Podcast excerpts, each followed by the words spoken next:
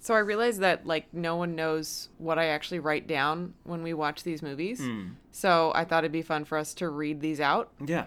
Why would this guy randomly pick a fight? He was defending himself. Why is he being charged for murder? Why are they fighting this guy? Such bullshit. Terrible accent. Socks with sandals. Letter reading stuff, voiceover in parentheses. What's with dictionary boy? All hell breaks loose. The anarchist cookbook? John Malkovich steals the show. He said don't touch anything. Shut the fuck up, Donnie. Dang, I spilled my coffee versus oh fuck, convicts took over. Put the bunny back in the box. Sigh.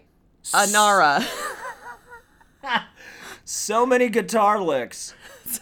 Rapey raper is just a rapist. Child is laundry. Just takes some bikes and goes. John Malkovich got killed 14 times. And what is no, what, what, what is happening with the fire truck?